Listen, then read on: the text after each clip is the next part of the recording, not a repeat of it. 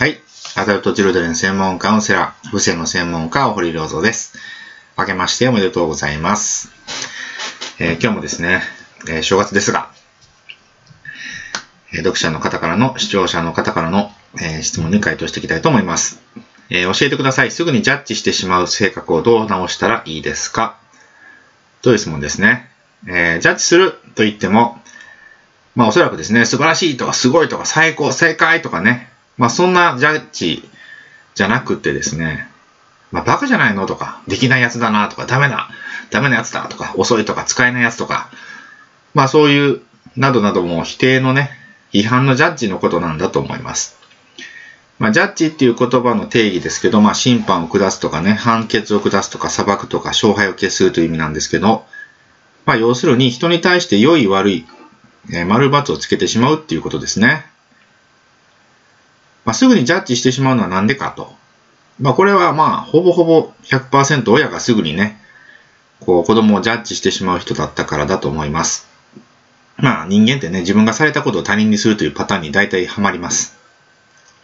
じゃあね、なぜ、まあそうやって親はジャッジしてしまうのかっていうことなんですけど、まあまあ、究極的に言うとね、要するに自分に自信自信がなくて、まあ、劣等感が強いということだからなんですね。劣等感の強い人って他人を否定、批判して下げるということで、自分自身の価値を上げようという心理が働くんですよ。まあちょっとこう、まあ幼い心理ですけれども、まあこれは、まあ戦略的にはね、もう全く間違いで余計に自分の価値が下がってしまうんですけれども、この方法しか知らない人ってこう、それしかやることないので、ずっと他人のね、否定批判悪口を言いまくってしまうというわけなんですね。で、アダルトチルドレンの人はそういう親に育てられてますから、自分の中にも親と同じそういうジャッジする自分ができてしまって、まあそういうね、岡田式 AC 判別法でいう50%の自分を抱えてしまうと。だからこそ自分のことを、うわ自分って最悪だなと、最低だなと。余計自分のことを嫌って責めてしまうっていうね、まあそういう人が多いです。親に似た自分の50%の部分、ね、他人をジャッジしてしまう、否定してしまう部分をですね、これは自分の性格なんだと思い込んでしまっている人が多いんですけれども、えー、まあ解決するためにはですね、こう自分の中のジャッジしてしまう自分っていうのは、親の真似をしている部分であって、本当の自分じゃないよということをまず知ってください。それからですね、まあ、新しいコミュニケーションの取り方っていうのをあのちゃんと学んでいく必要があるんですね。で、これを過去のね、インナーチャイルドとちゃんと繋がって再教育していくってことで改善していきます。まあ、そのためにはね、まあ50%とか200%の人ではなくって100%の普通の人でまあお母さんがお父さんがになってくれる人と対話を重ねていくっていうことで、だんだん改善していきます。ああ、こういう考え方、捉え方するといいんだとかね。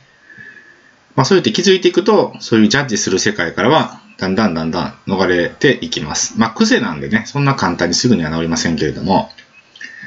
まあ基本的に自分基準になればね、他人に興味なくなりますので、ジャッジとかしなくなります。ジャッジする人っていうのはね、他者基準なんですよね。他人を基準にして自分を価値を判断してるっていうのは他者基準です。自分の基準で自分を価値、判断、評価するっていうのは自分基準ですね。で自分の人生の目的とか使命に邁進してる人っていうのは、人をジャッジしてるような暇なんてないですから、もう自分がやることに集中してますからね。まあそうなると理想的ですね。はい。ということで、質問への回答とさせていただきます。えー、来週はですね、えー、こういう質問です。えー、自分はあの人が嫌い、いじめられた、親の仇のように、え、接触されたと考えてしまう、そういう時はどうしたらいいんでしょうかという質問が来てますので、えー、来週はですね、この質問に回答していきたいと思います。はい、それではですね、最後まで聞いていただきましてありがとうございました。また来週お会いしましょう。